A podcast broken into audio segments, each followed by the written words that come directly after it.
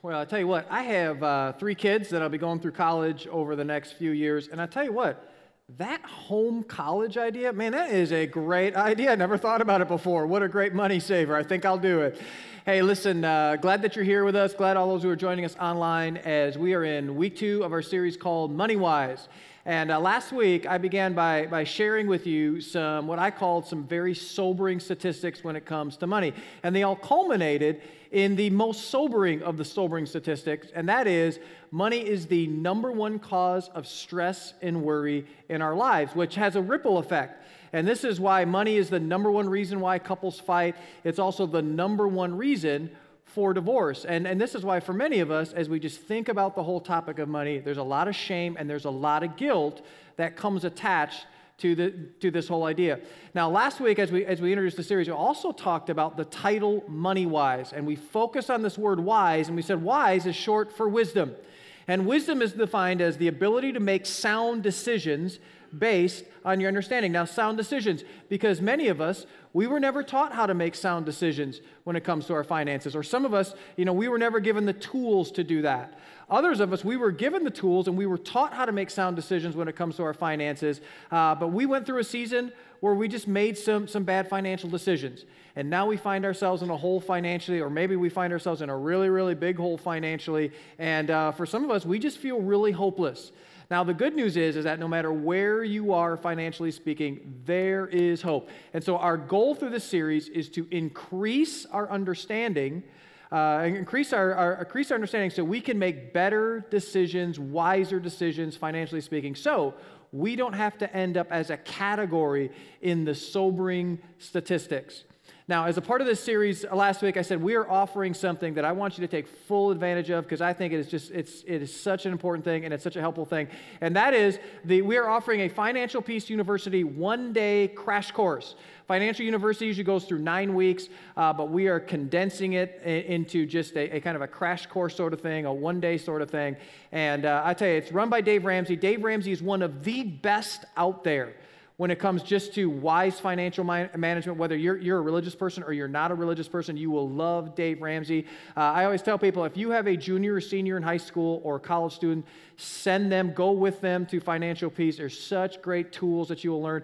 If you're, if you're here and maybe you're struggling in your marriage, just in talking about and working together as a team, or you're in a committed relationship and you're struggling working together as a team, go to Financial Peace. They'll give you some tools on, on how to do that. And, and here's the great thing about Financial Peace University this time around it is free. Free, free, free, free, free. There's nothing better than free. And uh, so that'll more than pay for itself. And uh, so if you're interested, I want to I wanna encourage you to go to uh, th- this, this link head to that link, go to the Next Steps room uh, if you like, and you can find out more how to sign up for Financial Peace. There's one in Oak Creek and there's one in Greenfield, and I want to encourage you to take advantage of that as a part of the series. Now, last week we kicked it off by talking about the starting point for making uh, wise financial decisions. And we said the starting point, which is not what many of us think about when we talk about the starting point, but the starting point is found in who we believe owns our money. And for most of us, we would say, Well, I'll give you the answer to that. I own it, it's mine, I'll do whatever I want with it. But we said if you're, if you're a follower of Jesus, the starting point is much different and it's much better than that. And through this starting point, I introduced us to what's called the ownership principle. And the ownership principle is something that Jesus taught. Uh, we see it throughout the, the Old Testament and the New Testament, throughout the scripture. And the ownership principle just says this it says God owns it, meaning everything we have comes from God.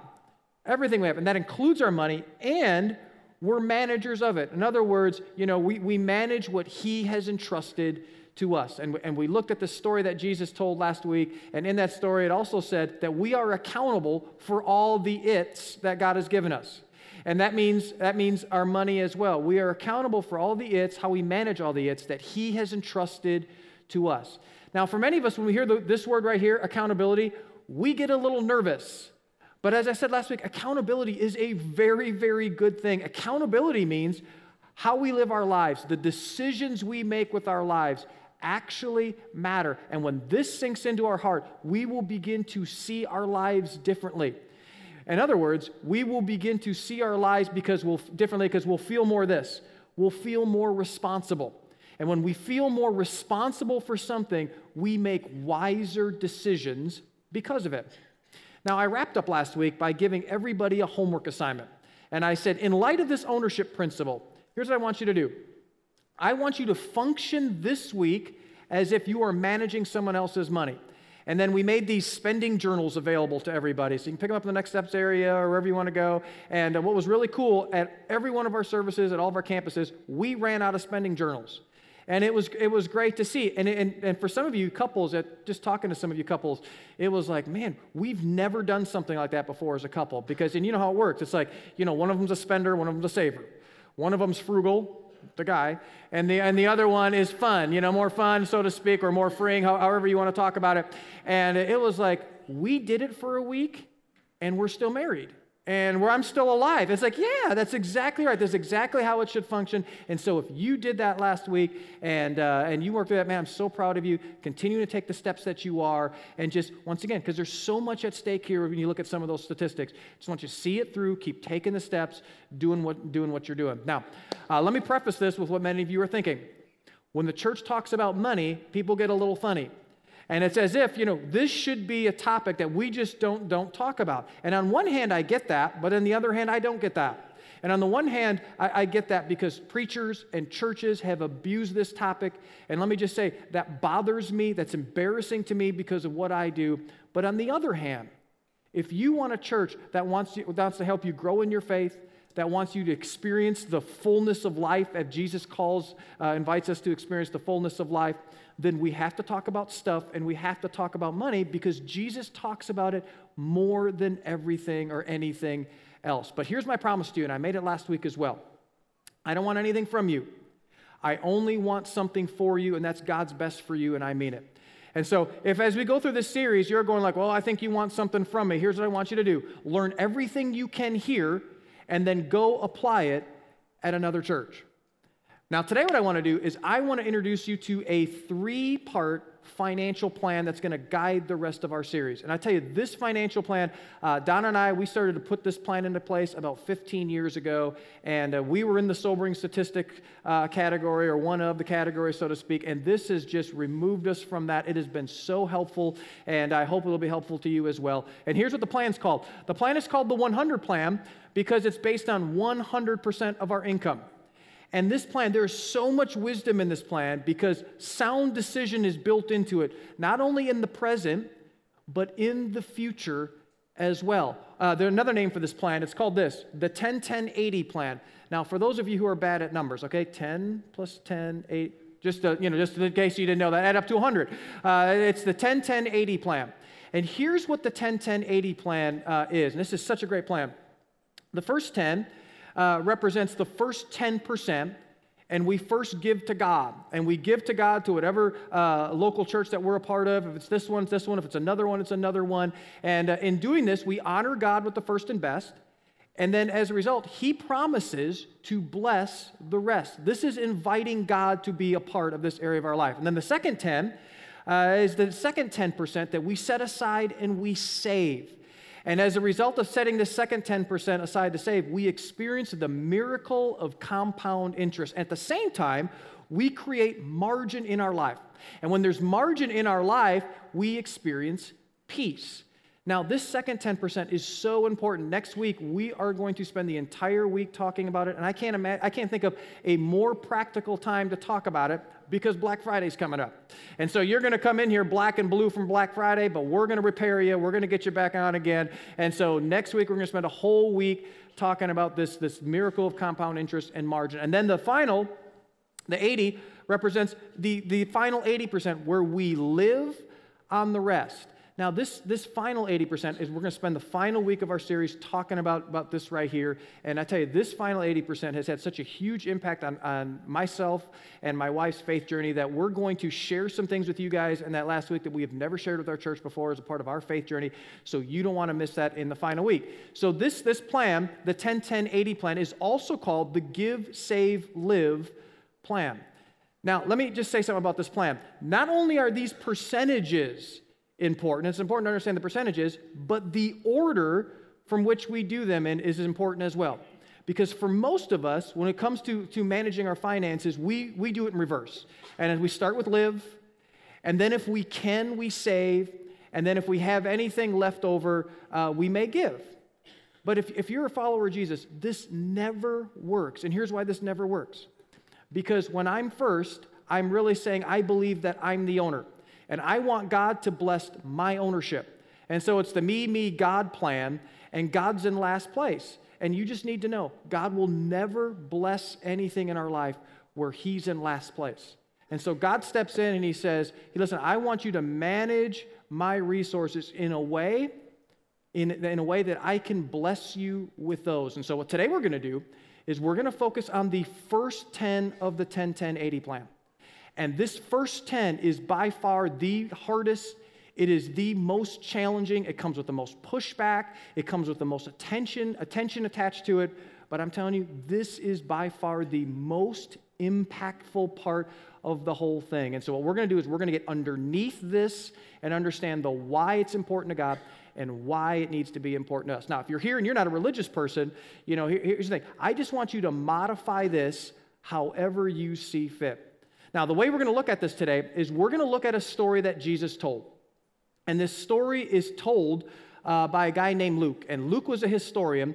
And Luke interviewed a bunch of eyewitnesses uh, who were around Jesus during that time. And so he just interviewed them, kind of like an investigative reporter. And he took notes, he took notes, he took notes.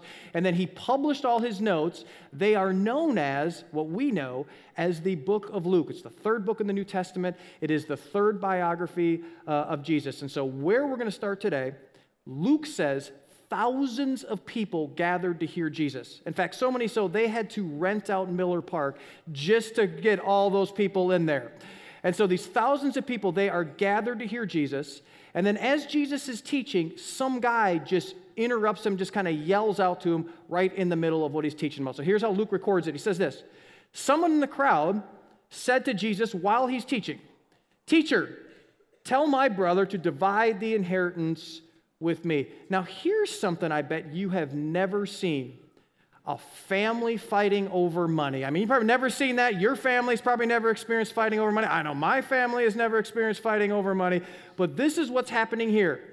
And so they're fighting over the proper division of an inheritance. Uh, every time I read this story, I think about this, this old saying that says, Where there's a will, there's a relative. You know, this is exactly, this is exactly what's happening here. And so this guy says, You know, Jesus, I feel like I'm treated unfairly.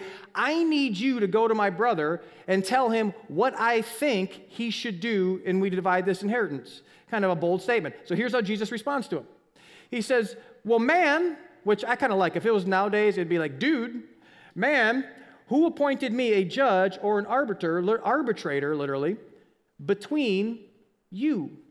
And so, right after this, Jesus looks at the thousands that are gathered and he, he gives them just very stern warning. And here's what he says to him He says, Then he said, Watch out, because you're not looking, because you're not even thinking about this, because this is a blind spot in your life.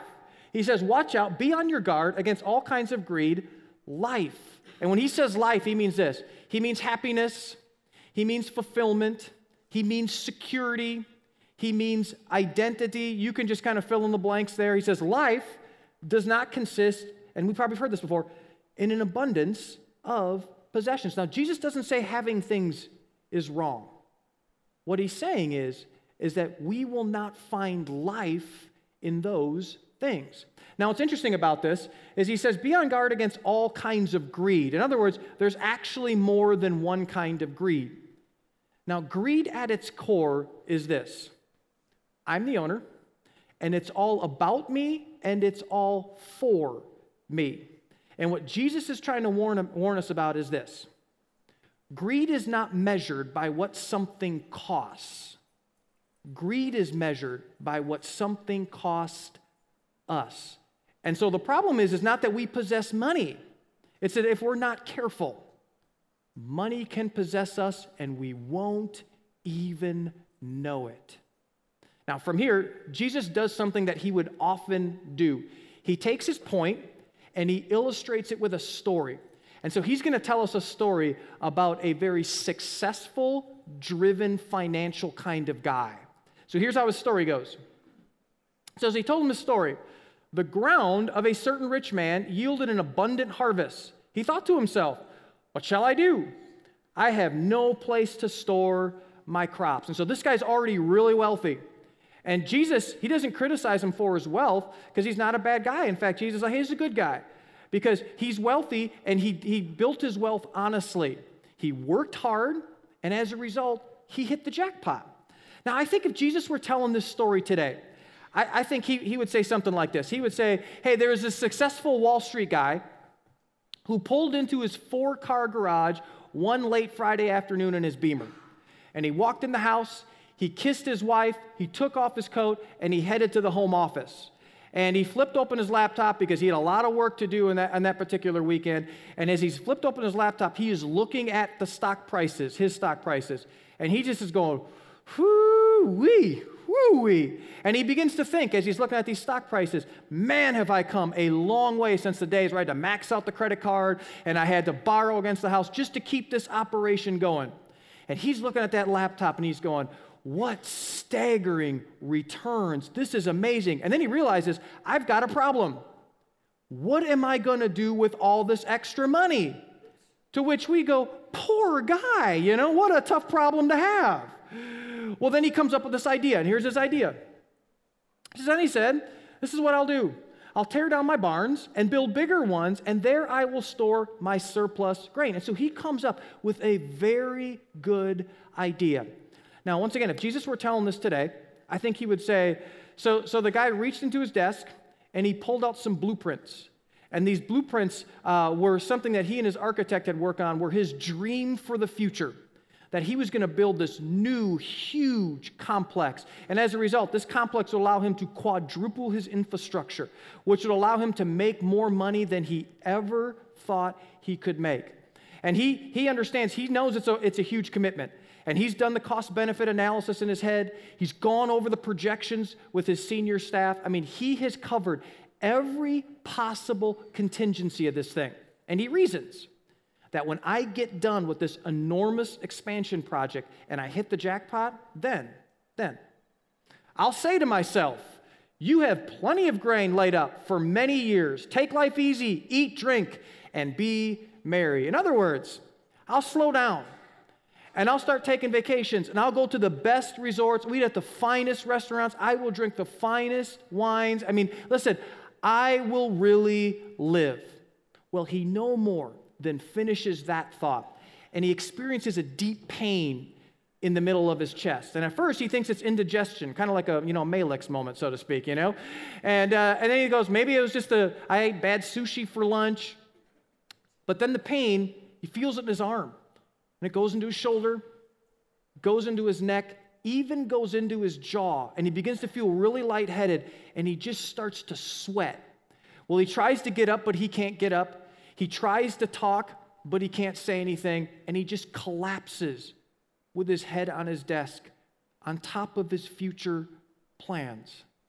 Well, a couple hours later, his wife yells to him because she wants to go out to dinner to their favorite Italian restaurant, but there's no answer.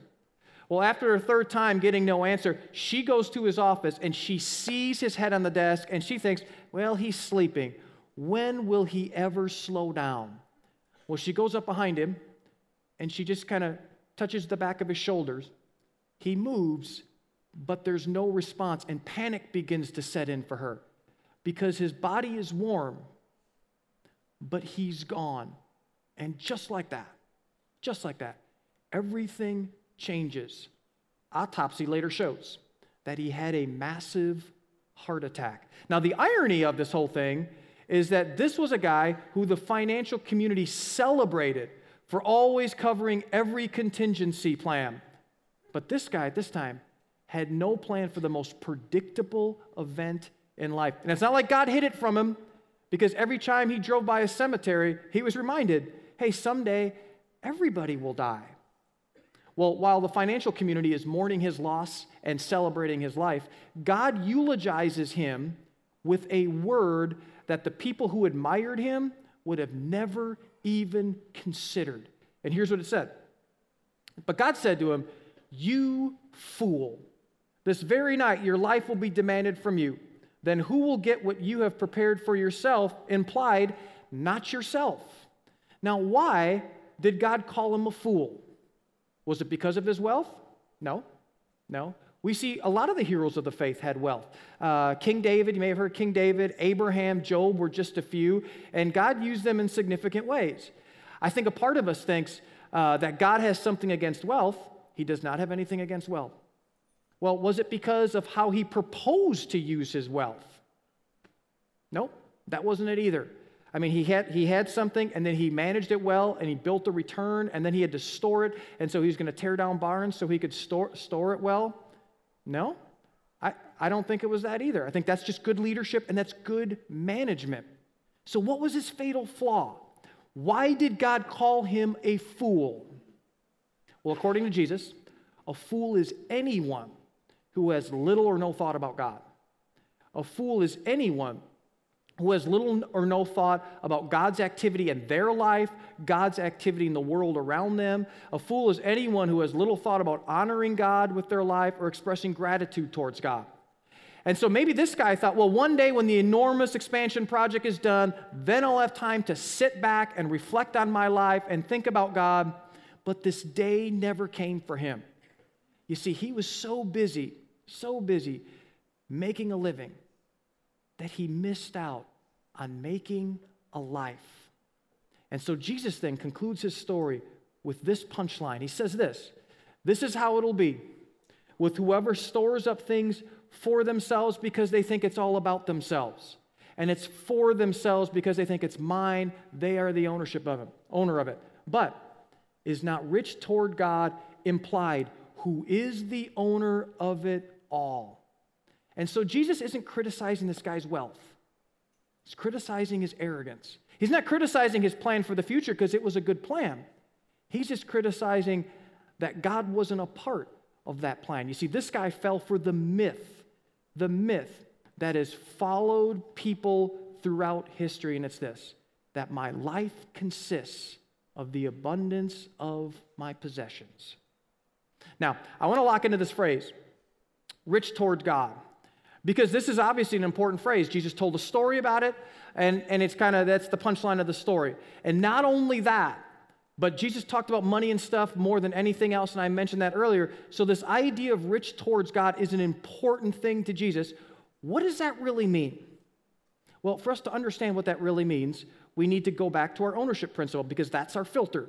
And the ownership principle is this God owns it, and we are managers that we get the opportunity to manage his resources. Now, implied in this is this is that we don't just get to do it for God. This is not something that, you know, God gives us and I got to do it for him. We actually get to do it with him. You know, managing his resources is an opportunity for us to actually deepen our faith. In other words, managing God's money is meant to be a relational experience between God and us. Now, let me, let me show you what I mean by this. If God owns it, then it only makes sense that there is something that we need to do that acknowledges his ownership. You know, it's not enough to go, well, I believe God owns it. I believe God owns it. There has to be some step or something in place that we acknowledge God's ownership. And throughout the Old Testament and throughout the New Testament, there was something that was in place that acknowledges ownership. And it's this it was called the tithe. And the tithe represents this 10%. And that number is not a random number, that is a very significant number because that number means this it means to test or to trust. And so the idea is this when we tithe, we're doing two things. We're saying, one, God, first I acknowledge it's yours. And the second thing we are doing is we are saying, God, I am trusting you to provide and care for me. Now, for some of us, we look at that and go, I could never do something like that. That's the trust part. That God can always do more with 90 than we can with 100. Now, this is where kind of the rubber meets the road, so to speak, because there is a big difference between believing in God and trusting in God. Uh, if you've been around here any period of time, I have, I've shared this before, but when my wife and I were dating, I had major commitment issues. She wanted to get married, and I wanted to stay away from marriage because I was afraid to get married. And so what we would do is, and more like what I would do is uh, we would talk about setting a date and go like, hey, we're going to make a decision on kind of where we're going with our relationship and stuff, and then uh, we, we would go from there. And so we'd set this date, And then the date would come, and I'd be like, I gotta, you know, push this date off. And so I would come up with something, and I'd say, Can I give a few more weeks? I get, get a few more weeks. And then this went on for a while, and finally she said, Hey, listen, are we gonna get married or what? And here's what I said to her I said, Honey, you don't need the bling because you got the real thing. You know, that's what I said to her. Now here's the thing. this is gonna shock you. It wasn't enough for her. And so finally, so finally, I had to and I did. I'm glad I. I, we got engaged, and uh, we, we ended up getting married. Now, here's the thing. When I got married, I took the step to get married. Here, here's what I was saying to her I was saying, I'm placing my trust in you to be my wife for life. Now, before I got married, I would have said, I believed in marriage, I believed in marriage, I believed in marriage. But when I took the step to get married, I did something that was greater than believing, that was more relational than believing. It was saying, I place my trust in you. Now, let's just say we never got married. And uh, we've been married 22 years, so we, we were dating 22 years because she just couldn't let this thing go. You know, she just couldn't let it go, and uh, and so she we're, we're, we're dating for 22 years, and uh, you and I know each other, and uh, but we hadn't seen each other in 22 years. Last time you saw us, you know that we were still dating, and uh, we we start talking, and you're like, "Well, you didn't get married. You've been together for 22 years. Why did you not get married?" And here's what I say to you I don't know, but I believe in marriage. I believe in it. I believe in it. You look at me and go, maybe, but there's a real disconnect with you, Mark. Now, here's the thing this is where many of us are on our faith journey to follow Jesus if we're on a faith journey to follow Jesus. You see, we would say, well, I believe in Jesus. And I believe that he died for my sins and he rose from the dead and all that stuff. But the reality is, we don't really trust him with our lives, especially this one. Now, here's what you need to know the invitation to follow Jesus has to do with believing in Jesus, but that is such a small part in it. The invitation to follow Jesus is an invitation to trust Him with our lives. And it makes sense when you think about it because trust is a relational thing. Now, when we understand this whole idea of, of money and trust, we begin to see some of the things that Jesus said about money in a completely different light.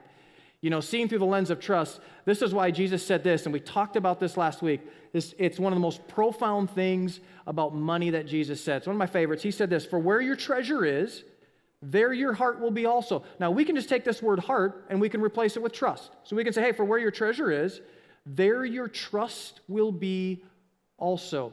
In other words, how we manage our money reveals who or what we are placing our trust in. And so, this is why what Jesus said is so powerful. So, he basically says this change where your treasure goes and your trust. Who and what we are placing our trust in will follow our treasure. Now, this is why, if, you, if you're a Christian, if you're not a Christian, you know, this, you don't have to worry about this. This is why, if, you, if you're a Christian, the starting point for honoring God is the tithe. Now, for most of us, initially speaking, we hear about this and we focus on the amount, and that is very, very normal. But this is so much bigger than that. It's what it represents. And the tithe represents our trust level with God. Now, over the years, uh, I, have taught on this and heard other people teach on it, but uh, I, I've taught on this, and I can't tell you how many conversations, and I appreciate these conversations because they're honest. I can't tell you how many conversations I've had uh, either out there or uh, in the office or whatever, and, and, people will go, We shouldn't talk about that. I don't like that. And, and they've gotten mad and they've gotten mad at me. And uh, every time I have those conversations, my heart hurts for the person that I have those conversations with. Because here's the reality they're not really mad at me, even though they're taking it out on me. I'm just the messenger. Here's what they're really saying they're saying, Hey, God, I don't want to trust you with this area of my life. And here's the thing here's what I say to him so we can save the conversation. Here's what I say to him I just say this listen, don't get mad at me, but here's what I want you to do. Here's what I want you to do I just want you to go home and I want you to tell this to God God, I'm not ready to trust you with this area of your life, in my life. And here's the thing that is a very good place to be. Anger closes us off to God, honesty opens us up to God. And so if that's you, that's what I want you to do. But tithing tests our trust level with God. Now, I want to wrap it up. And I want to wrap it up with a passage that summarizes this whole thing so well. It's one of my favorites. Uh, it summarizes it so well. And then I'm going to leave you with a challenge. And the great thing about the challenge is it's found right in this passage. And it's found in the book of Malachi. I guarantee you, all of you read Malachi before you got here today. I bet you all did. And uh, the book of Malachi is found, it's actually the last book in the Old Testament. And uh, a little bit about Malachi is that the Israelites, they went through a cycle. And you see it throughout the Old Testament. It was they were following God, then they wandered away, and then they would come back, and then they wandered away. And you see this cycle throughout. Well, at this point in Malachi, they have wandered away. And so they wanted to keep, even though they'd wandered away, they wanted to kind of keep God at arm's length, just make sure he's there, do enough to hopefully pacify him. So they'd throw him a bone every once in a while of other areas of life. And this included their finances. And so God, what he would often do is he would send a prophet, who is Malachi at this time, to give them a message on his behalf. And so here is, is Malachi giving them the message. And he says, Hey, will a mere mortal, a mere human being, rob God? Yet you rob me. Now, once again, think ownership principle. God owns it, it's all his. But you ask, How are we robbing you? And they're like, God, are you calling us a thief? Are you calling us a robber? Yeah, that's what I'm calling you. That's what, well, how are we robbing you? In tithes and offerings by not bringing to me the first 10%. And then he says, You're under a curse. Now, what's a curse? A curse is just this it's when God decides to remove his hand from something. It's when he says, Okay, listen, you're on your own. I, I'm going to withhold something that I want to give you, but now I'm not going to give it to you. And so they were like, Well, God, we don't want that. We don't want that. What do we need to do? And so he tells him, he says, I want you to bring the whole tithe into the storehouse that there may be food in my house. Now, we don't like to think of it this way, but we don't give a tithe. We bring or, we, or return a tithe because it's already God's. This is why he said to him, Hey, by refusing to trust God with the tithe, we are robbing him. It'd be like this I borrow your car, and I have your car for two weeks and then uh, you call me and you say, hey, listen, um, can, you, can you bring me back my car? And I say, no, it's mine now. What would you do? You would call the cops and let the cops know that I have stolen your car because I'm refusing to bring it back to you. Or it'd be like this I borrow your car for two weeks, and then I call you and I say, I got a gift for you. I got a gift for you. Like, oh man, that's so cool. You got a gift for me? Well, what's, what's my gift? And here's what I say to you I'm bringing you back your car. And you would go, That's not a gift. It's already my car. Yeah, but it's a gift to you. I'm bringing, I'm bringing no, no, no, no. This is the idea. This is the idea that Malachi is getting. It's already God's. We don't give God what's His, we return it or bring it back to Him. And then he says the storehouse idea. The storehouse is just a place of worship. For them, it was the temple. For us, it's whatever local church we're a part of. Now, if people say, well, I tithe to this organization, now that's not tithing, that's bringing, that's, that's an offering. God determines the tithe because it's His. And throughout, the tithe is whatever place of worship you're a part of. And then he says, Test me in this. It is the only time that God says to test him. And it makes sense because he's challenging us in the place that we hold on the tightest to. And so he says, I double dare you, I double dare you, I double dare you. And then he says, Test me in this. And this is the promise. And see if I will not throw open the floodgates of heaven and pour out so much blessing that there will not be room enough to store it. Now, you've heard me define blessing before. Blessing is a good that only comes into our life from the hand of God. And our life is always better because of it. Uh, I have twin teenage boys, and a few years ago, or a few weeks ago, they were celebrating a birthday. And Don and I decided, we was like, maybe a great idea. We're going to get them cell phones this year. Moving in high school, let's get them cell phones and all that stuff. Uh, but, you know, when you have twins, everything is double, you know? It's double good, double bad, double expensive, you know, all that stuff, all right? So uh, we're like, we're going to get two cell phones. It's going to be a lot. And so we're shopping around, shopping around, shopping around. We finally find uh, our carrier runs this good deal.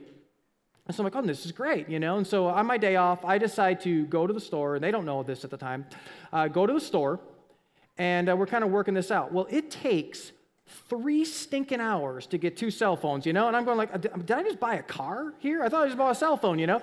Uh, but we worked it out. We got the cell phones and went to get them cases and just all this stuff. Well, they got home, from school, and I'm like, hey, will you guys go with me? I got to run an errand, and you know, we kind of go with me. And uh, so we drive, little than we're driving to the place to pick up their phones. And uh, as right before we get there, I said, hey, I just want to let you know, uh, got your phones. Here's the kind of phones we got, which is not what they expected. They're much better. And uh, they were like, oh, Dad, thank you. We're so excited. Thank you. I cannot believe you did this. We are so happy. Thank you. And here's the thing they were happy. And I was happy that they were happy. Why? Because I love to bless my kids. And as I said at the beginning of this message, I don't want something from you, I want for you. And one of the for yous I want you to experience is when God blesses his kids when they take a step to trust him. And, and, and the thing about, thing about God's blessing is he loves to bless his kids because he loves his kids. And when God blesses us, it is noticeable. It's not that he's going to give everybody phones, you know, even though that would be great if he did. But he is going to bless us in the exact ways we need, and we will notice it. But you know what's the best part of God's blessing? It's not the blessings themselves, is that through this experience, we get to know and experience the blessor. Because managing God's resources is a with Him experience, it's relational. So here's what, I wanna, here's what I want to challenge you to do. Now, if you're not a Christian, you, you don't need to do this, okay? You, you are completely off the hook, and some of you are like, good, good, good, good. But if you are, listen, if you are, I just, you've never taken a step. Listen, I just want you to trust God in this area of your life you've never trusted God. So here's what I want to challenge you to do. I want to challenge you to take the 100 day, 100 after the plan, 100 day tithe challenge. That for the next 100 days, I just want you to go, okay, first 10, God, I'm giving it back to you. I'm returning it to you. I'm bringing it to you and just test for 100 days. Now, once again, if you think I'm scamming you or I'm out for something, here's what I want you to do. Here's what I want you to do. I want you to go to another church and give there. I would rather have you do that than stay here and not give. And it's not because I don't want because I want you to leave. I just want you to experience this part of your faith journey. I want you to have the opportunity to experience what it's like to invite God into this area of your life and see Him work and see Him provide and see Him bless. So if you think I'm after, I'm after something, go somewhere else and do it there because you will not regret this part.